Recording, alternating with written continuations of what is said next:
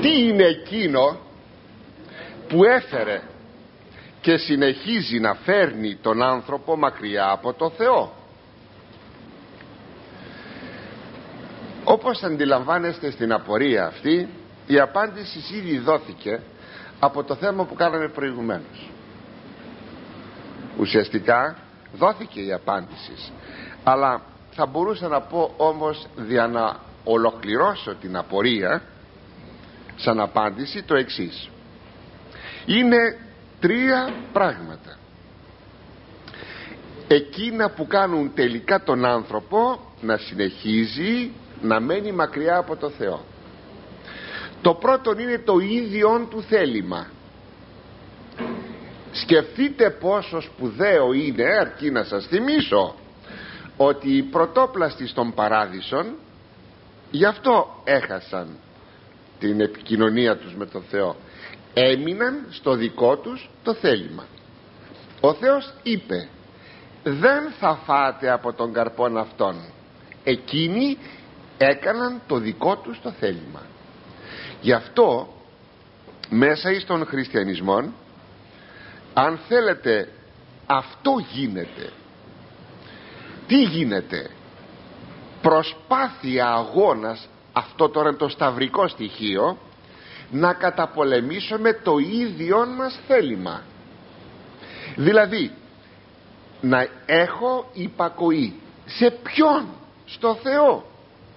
Το λέγει ο Θεός. Γιατί σήμερα δεν θα φάγω; Γιατί το λέγει ο Θεός; Μου το λέγει διαμέσου της Αγίας Γραφής. Μου το λέγει διαμέσου της Εκκλησίας εφόσον λοιπόν μου το λέγει ο Θεός κάνω υπακοή. Από τη στιγμή που θα ζήσω την υπακοή είμαι κοντά στο Θεό. Γι' αυτό λέει ο Απόστολος Παύλος για τον Ιησού Χριστόν ο οποίος είναι ο νέος Αδάμ είναι το μέτρον που πρέπει εμείς να φτάσουμε. Είναι το κριτήριον του αληθινού ανθρώπου ο Ιησούς Χριστός. Λέγει ότι εγένετο υπήκος μέχρι θανάτου. Θανάτου δε σταυρού. Υπήκος βλέπετε υπακούει μέχρι θανάτου. Και μάλιστα ποιου θανάτου; Θανάτου σταυρικού. Γι' αυτό ακριβώς το λόγο αν θέλετε να μην φύγουμε ποτέ μακριά από το Θεό θα έχουμε υπακοή. Υπακοή στο θέλημα του Θεού δεύτερον σημείο είναι η γοητεία του ανθρωπίνου λόγου. Τι θα πει ανθρώπινος λόγος το εξηγούσαμε προηγουμένως.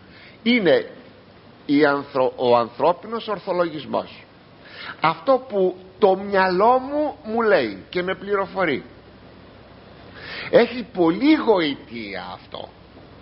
Είναι τι να σας πω βέβαια εύχομαι να μην με θυμηθείτε στη ζωή σας αλλά η ανθρωπίνη λογική έχει πολύ τη γοητεία. Ο άνθρωπος αισθάνεται ένα όπλο να κρατάει στα χέρια του ότι δεν παραδέχομαι τίποτα έξω από εκείνο που το ανθρώπινο μυαλό μου καταλαβαίνει.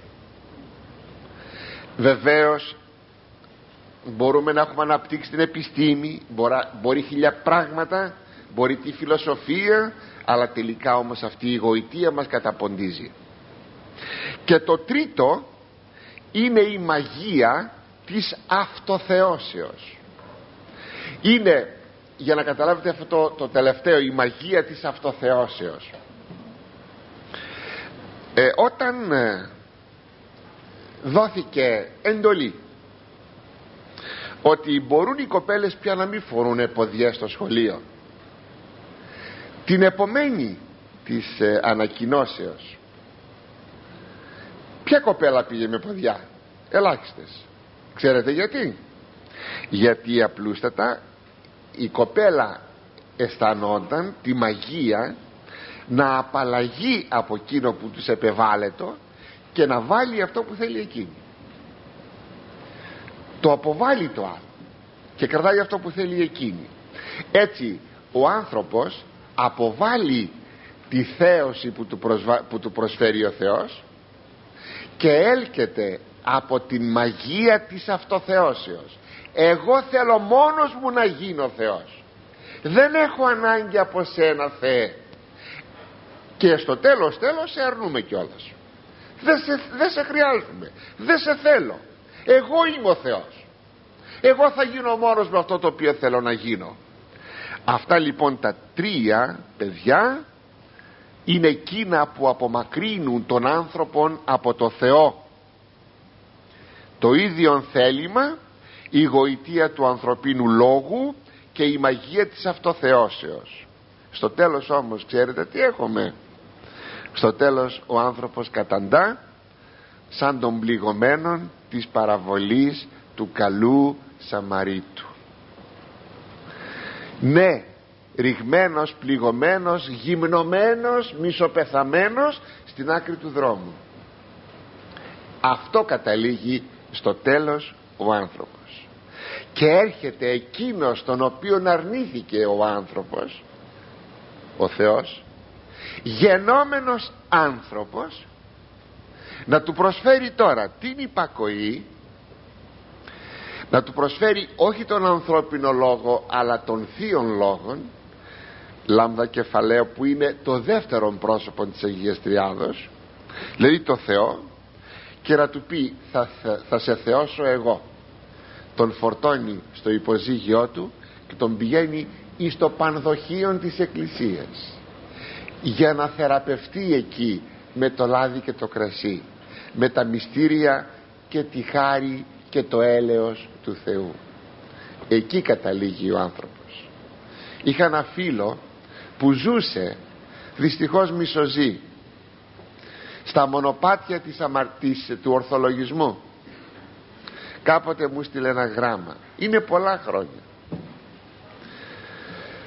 Και μου έγραφε μέσα ένα μονόλογό του. Μονόλογο.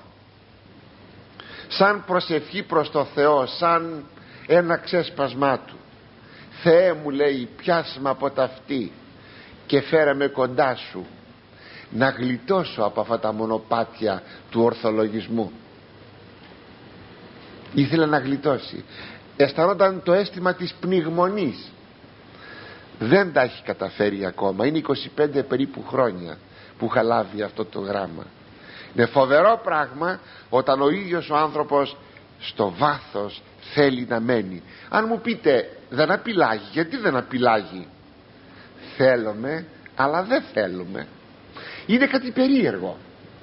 Προσέξτε να δείτε βεβαίως δεν θέλουμε να φάμε το γλυκό ε, της μητέρας μας αλλά το σκεφτόμαστε άμα το έχουμε φάει ήδη πια.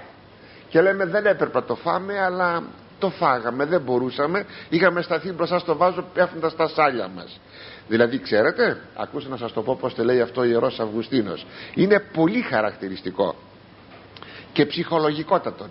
Παρακαλούσα το Θεό να με απαλλάξει από τα πάθη μου αλλά παρακαλούσα ενδομήχως να αργήσει να έρθει η θεραπεία από το Θεό γιατί αγαπούσα τα πάθη μου. Γι' αυτό δεν απαλλασσόμεθα παιδιά δεν έχουμε μισήσει τα πάθη μας. Ξέρετε υπάρχει μια φράση μέσα στην Καινή Διαθήκη που λέει το εξής. Όποιος λέει δεν απαρνηθεί τούτο εκείνο έτι δε μισήσει.